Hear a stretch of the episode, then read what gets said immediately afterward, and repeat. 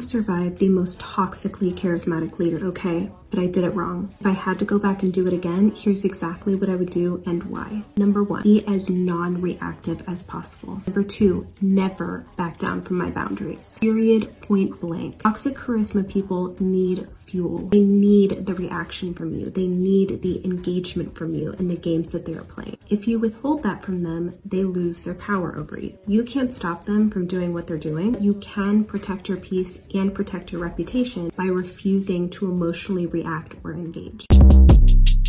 Shortcast Club